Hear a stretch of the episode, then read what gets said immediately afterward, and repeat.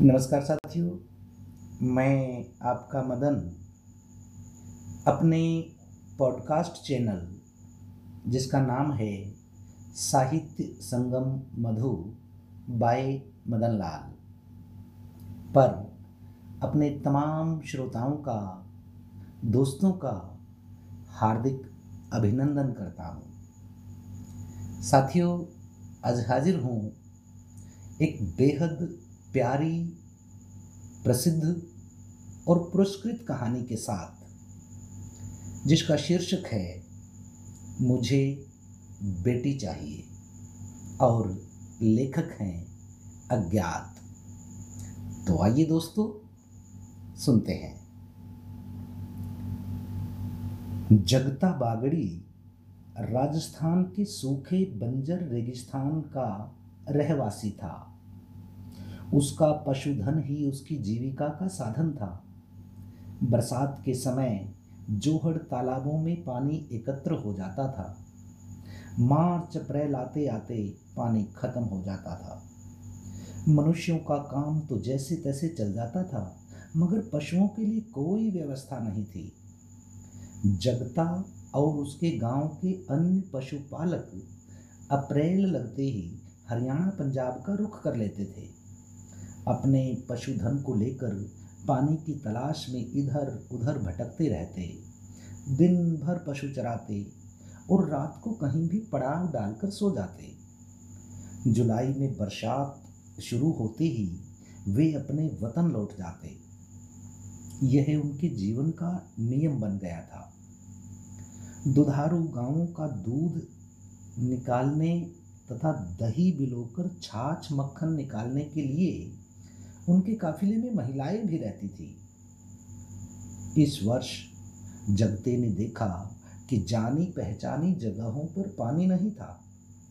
वह आगे चलता हुआ यमुना किनारे के खादर क्षेत्र में पहुँचा तो वहाँ पानी के पोखर दिखाई दिए। पानी तो मिल गया था। अब कुछ खाली खेतों की तलाश थी, जहाँ पशुओं को बिठाया जा सके। उसने पशुओं को नदी किनारे रोकने को कहा और यु, एक युवक को साथ लेकर खेतों की तरफ़ चल दिया। उसे खाली खेत दिखाई दिए और एक छोटा सा सुंदर घर भी दिखाई दिया। उसने सोचा यह घर ज़रूर इन खेतों के मालिक का ही होगा। चलकर उनसे पूछते हैं यदि वे मान गए तो यह जगह ठहरने के लिए बड़ी अच्छी रहेगी। जगता और रमेश दोनों घर के आगे खड़े हो गए। जगता ने हाँक लगाई। जी कोई मानस है घर के भीतर? दो तीन बार पुकारने पर भी भीतर से कोई उत्तर नहीं आया। तभी रमेश ने कहा, काका, ये देख नाम की तख्ती। लिखा है, गंगा देई पत्नी स्वर्गीय स्वरूप सिंह। यहाँ कोई मर्द नहीं होगा। इसलिए दरवाज़ा भीतर से बंद है। फिर जगता बोला, ए बहिणी, राम राम, जरा बाहर तो आजा एक जुहार करनी से। मैं राजस्थानी पशु लेकर थारी शरण में आया, ए बहिणी। तभी दरवाज़ा खुला।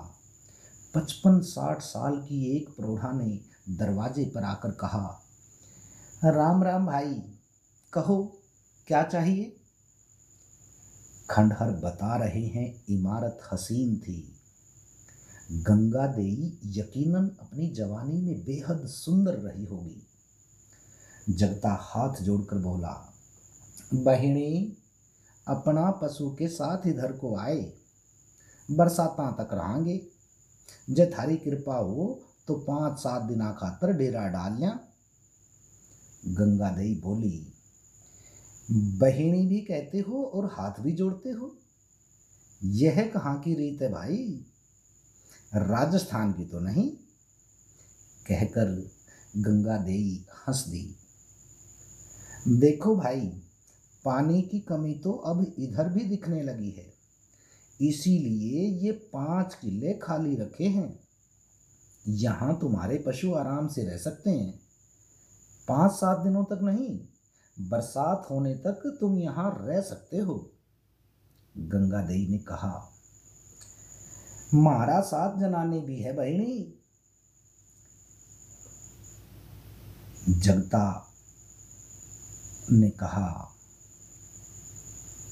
अरे कोई बात नहीं, जनानी के बिना तो जगत नहीं भाई मेरे। ट्यूबवेल के कोठे में कपड़े बदल सकती है, नहा सकती है, कोठे के आगे टीन का छप्पर है। वहाँ चूल्हा चौका कर लेंगी। बस अब ठीक है ना? आपका एहसान है बहिनी। जगता घुटनों के बल झुक गया। अरे, ये क्या करते हो भाई? इसमें एहसान कम और मेरा स्वार्थ ज़्यादा है। तुम्हारे इतने सारे पशुओं का गोबर मूत्र मेरे खेतों में बहुत ही उम्दा खाद का काम करेगा। अगली फ़सल में हमें इसका भरपूर लाभ मिलेगा। गंगा देवी बोली, जगते ने वहाँ पर अपना अस्थाई ठिकाना बना लिया। सब खुश थे। उनको उनको जगह जगह भटकना नहीं पड़ेगा। यह एक सुकून देने वाली बात थी। तभी एक सुदर्शन नौजवान ने मोटरसाइकिल पर वहाँ प्रवेश किया। कौन थे ये लोग, अम्मा? युवक ने आते ही गंगा देवी से पूछा। राजस्थान से आए बागड़ी हैं बेटा। पानी की कमी के कारण यहाँ अपने पशुओं समेत आए हैं। बरसात होने पर चले जाएँगे। तब तक इधर ही रहेंगे। अच्छा रहेगा, रौनक बनी रहेगी, खेतों में गोबर का खाद बन जाएगा। अगली फ़सल में खाद की ज़रूरत ही नहीं रहेगी। गंगा दही बोली, वह सब तो ठीक है, अम्मा। पर आपने मेरे बारे में क्या सोचा? जिस डोर से बांधकर तुम मुझे यहाँ लाई थी, वह तो कब की कट चुकी है? अब मैं किस हैसियत और किस अधिकार से यहाँ रहूँ अम्मा? जब भी बाहर जाता हूँ, लोग मुझे अजीब नज़रों से देखते नहीं, घूरने लगते हैं। मेरी दशा तो डोर कटी पतंग की हो गई है। ना उड़ते बनता है और ना गिरते बनता है। ना तो यहाँ रह सकता हूँ और ना ही तुम्हें छोड़ने का मन मानता है। क्या करूँ अम्मा? युवक बोला, यह चिंता तो मुझे भी खाई जा रही है बेटा। मेरी दादी बताती थी कि शादी के कई बरस बाद भी जब मेरी माँ की गोद नहीं भरी तो दादी ने कार्तिक पूर्णिमा के दिन गंगा से पोता या पोती नहीं केवल औलाद मांगी थी। अगले साल कार्तिक पूर्णिमा से पहले मेरा जन्म हुआ। घर में खुशियाँ मनाई गई। दादी ने बड़े चाव से मेरा नाम गंगा देई रखा। क्या गंगा थककर बैठ जाए बेटा? अमृत पुत्री पापियों के आगे घुटने टेक दे। नहीं बेटा, नहीं। यह मेरा नाम जो है ना गंगा देई। यह मुझे कभी हार स्वीकार नहीं करने देगा बेटा। रही बात तुम्हारे यहाँ रहने की? तो सुनो, तुम यहीं रहोगे पूरे अधिकार व हैसियत के साथ।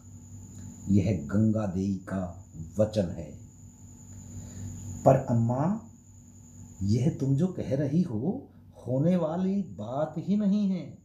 किस अधिकार व हैसियत की बात करती हो अम्मा? सूर्य कभी पश्चिम में निकलता और पूर्व में छिपता देखा है कभी? असंभव है यह सब। युवक के शब्दों में निराशा एवं विक्षोभ था। वह सब मैं नहीं जानती, मगर इतना अवश्य जानती हूँ कि तुम्हें यहाँ रहने से कोई नहीं रोक सकता। गंगा देई के शब्दों में आत्मविश्वास था। पर अम्मा हमारा भविष्य? युवक बोला, वह भी बन जाएगा, देखते जाओ। गंगा देई ने कहा, वास्तव में यह युवक गंगा देई का दामाद था। गंगा देई की शादी सोलह साल की उम्र में देवीगढ़ गाँव से सरपंच के बेटे स्वरूप सिंह के साथ कर दी गई थी। स्वरूप सिंह के तीन भाई और थे। दो बड़े थे और एक उससे छोटा था। विवाह के तीन साल बाद गंगादई के घर बिटिया ने जन्म लिया। पति का संयुक्त परिवार था। लड़के की तमन्ना सभी को थी। ऊपर से तो किसी ने कुछ भी नहीं कहा। मगर उनके व्यवहार से लग रहा था कि कन्या के जन्म से कोई खुश नहीं था। केवल दो प्राणी ऐसे थे जो बेहद खुश थे गंगा देई और स्वरूप सिंह। जब पीहर से छूछक आया तो काफ़ी सारा सामान और रंग बिरंगा झूला देखकर सास ने दिल में छिपा, जहर उगल ही दिया। अरे कौन सा काना जन्मा है घर में? इतना ताम झाम किस लिए करना था? खैर, बिटिया चंद्रा बड़ी होती गई। चार साल, पाँच साल, दूसरे बच्चे के लिए गंगा दई पर सवाल खड़े होने लगे। निपूती का खिताब देने में भी देर नहीं हुई। दूसरा बच्चा नहीं हुआ। सास ने गंडे, ताबीज, झाड़, फूंक सब करवाया। कुछ फल ना निकला। एक बात निश्चित हो गई कि गंगा का, निपुती का खिताब पक्का हो गया। गंगा दई चुप रहकर सब सुनती रहती थी। जब सहन शक्ति जवाब दे जाती तो कहती, मेरी बेटी है तो मेरे पास, बांझ नहीं हूँ मैं। बेटी की माँ हूँ। सास कहती, बेटी ही तो है, बेटा तो नहीं।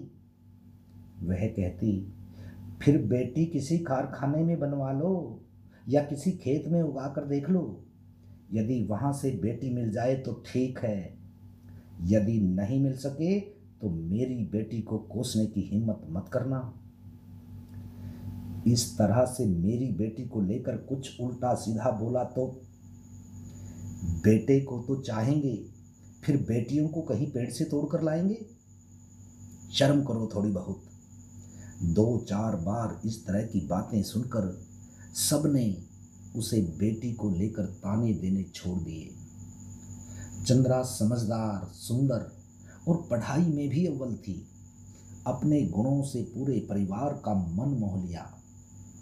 सबकी लाडली बन गई थी। बड़े अच्छे अंक लेकर बीएससी करने के बाद उसकी शादी की चर्चा होने लगी थी। तभी एक भयंकर तूफ़ान आया। और गंगा देई तथा चंद्रा के सिर पर दुखों का पहाड़ टूट गया। दिल का दौरा पड़ने से स्वरूप सिंह स्वर्ग सिधार गया।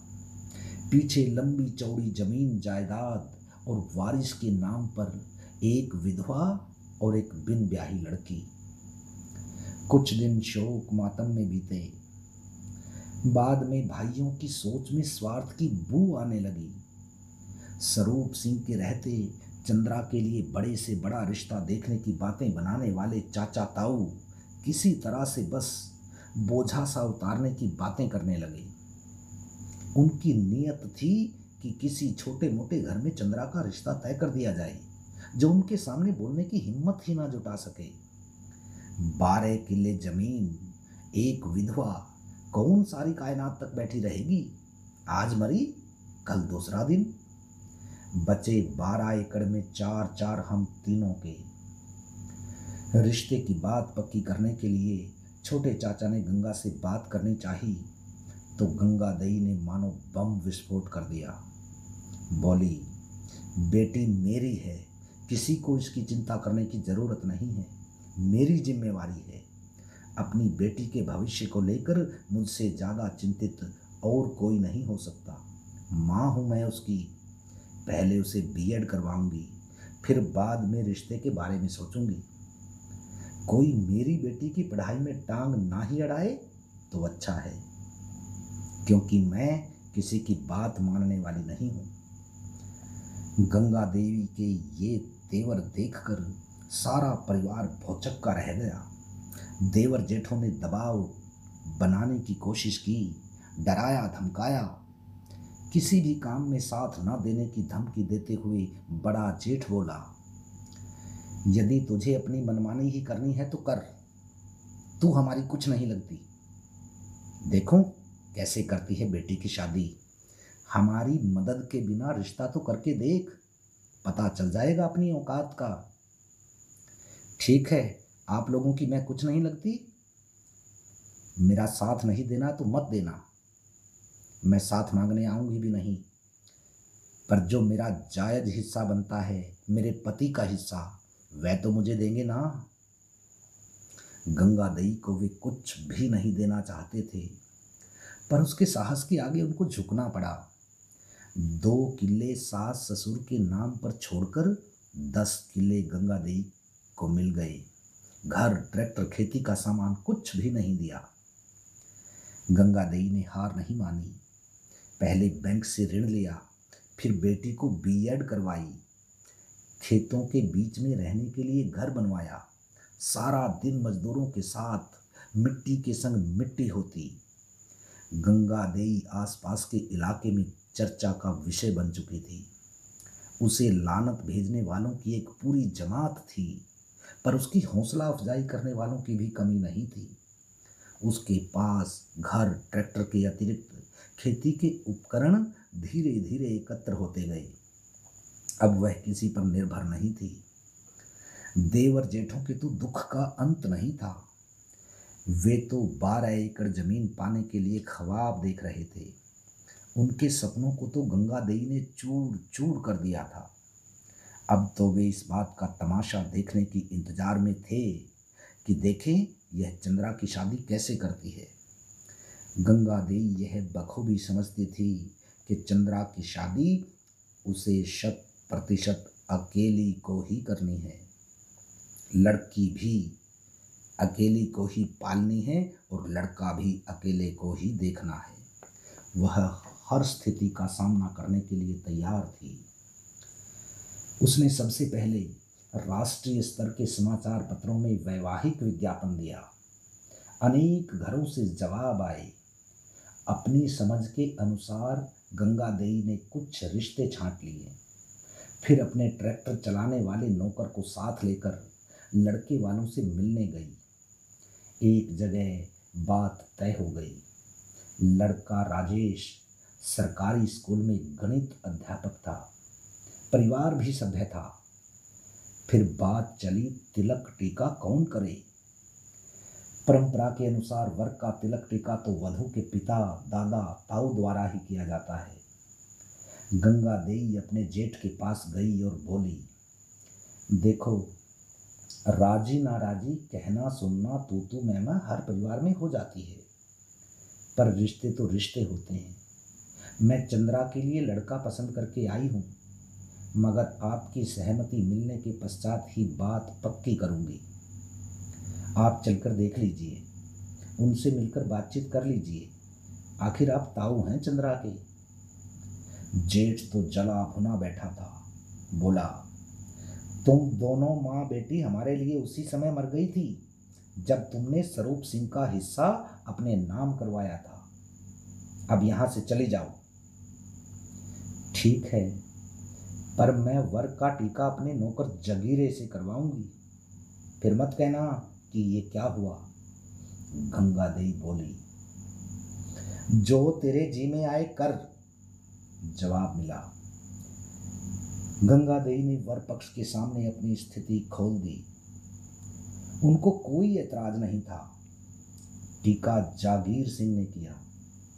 चंद्रा उसे बड़ा भाई मानती थी। यह शादी भी काफ़ी दिनों तक चर्चा का विषय बनी रही। राजेश दो चार दिन बाद गंगा देई के पास चक्कर लगा जाता था। काम धंधा नौकर कर लेते थे। ऐसा सुशील दामाद पाकर गंगा देई बहुत खुश थी। पर भगवान के परीक्षा भवन में अभी गंगा देई की परीक्षा खत्म नहीं हुई थी। अभी इम्तिहान और भी बाकी थे। गंगा देई स्वरूप सिंह के फ़ोटो के सामने खड़ी होकर कह रही थी, देखो जी लोग कहते हैं कि बेटियों से घर नहीं बसते। पर मैं सदा यही कहती आई हूँ कि घर तो बेटियों से ही बसते हैं। बेटी के साथ दामाद के रूप में बेटा भी मिल गया। बस यह दुख है कि यह सब देखने के लिए आप नहीं हैं। पीछे से आवाज़ आई, गंगा गई, तुम ठीक कहती हो। पीछे घूम कर देखा तो जेठानी खड़ी थी। पैर लगू बड़ी जीजी, कहकर गंगा झुकी। उसने बीच में ही टोकते हुए कहा, अरे, सब ठीक है गंगा। हम तो बेटी व दामाद का न्योता देने आए हैं। मामला एक ही परिवार का है, ज़्यादा नाराज़गी अच्छी नहीं होती। अगली बार जब राजेश व चंद्रा आए तो हमारे घर भेज देना, कोई बहाना नहीं। समझ गई ना? गंगा देवी बोली मैं तो शादी से पहले ही आप लोगों से बात करने गई थी। मगर चलो, गड़े मुर्दे उखाड़ने से क्या फ़ायदा? अब आप यहाँ आ गई हैं तो सब गिले शिकवे खत्म। मैं उन दोनों को आप लोगों के पास भेज दूँगी। कुछ दिन बाद राजेश व चंद्रा आए तो गंगा देवी ने सारा प्रकरण उन दोनों के सामने दोहरा दिया। चंद्रा व राजेश बेहद खुश थे।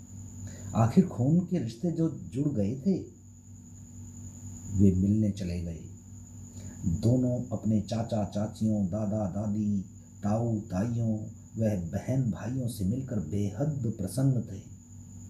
सबने उनको ढेर सारे उपहार, कपड़े व नकदी देकर विदा किया। अगले दिन चंद्रा व राजेश चले गए। रात को अचानक चंद्रा के पेट में भयंकर दर्द होने लगा। पीड़ा के मारे दोहरी हो गई। चंद्रा के मुख से ज़ोर से चीख निकली।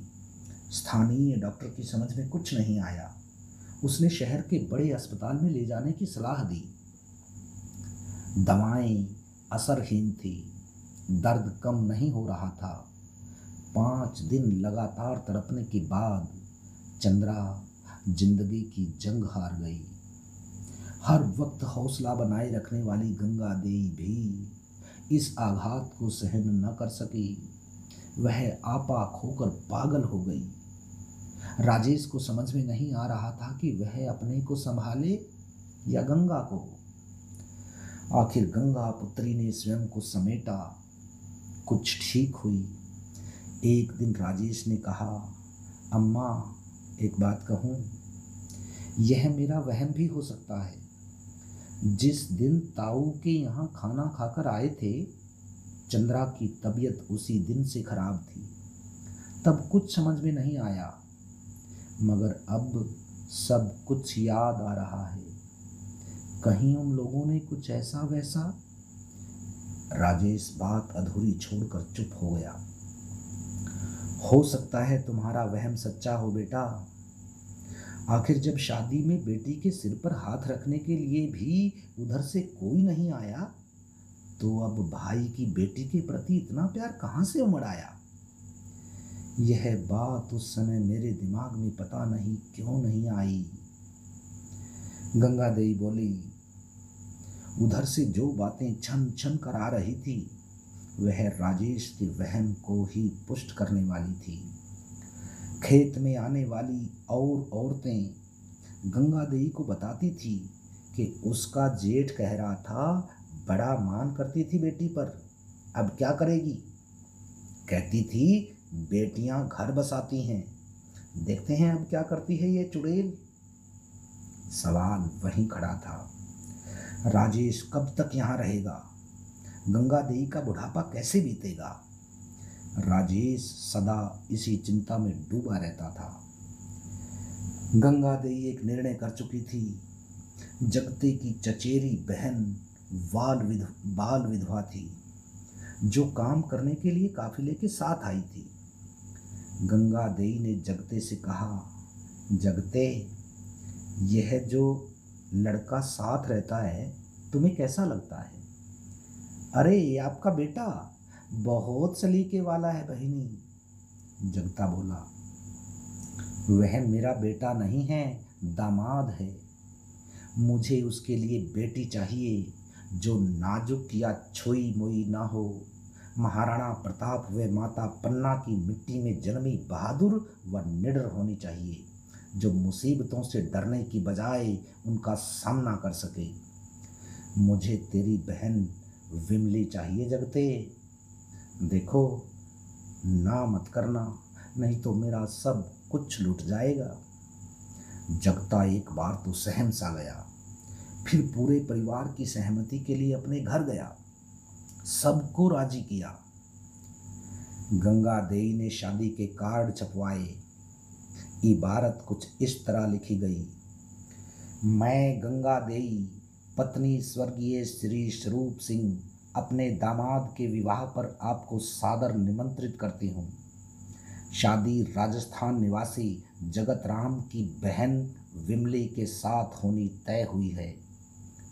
कार्ड देखकर जेठ देवरों पर एक और गाज गिरी। पर क्या कर सकते थे? शादी के समय विदाई पर जगते ने विमली को कहा, बड़ी भाग वाली है री तू शादी के बाद सबको सास मिलती है, तुम्हें माँ मिल रही है। जिस समय विमली ने घर में प्रवेश किया तो गंगा देई के मुँह से निकला। घर तो बेटियाँ ही बसाती हैं। कहानी समाप्त हुई दोस्तों।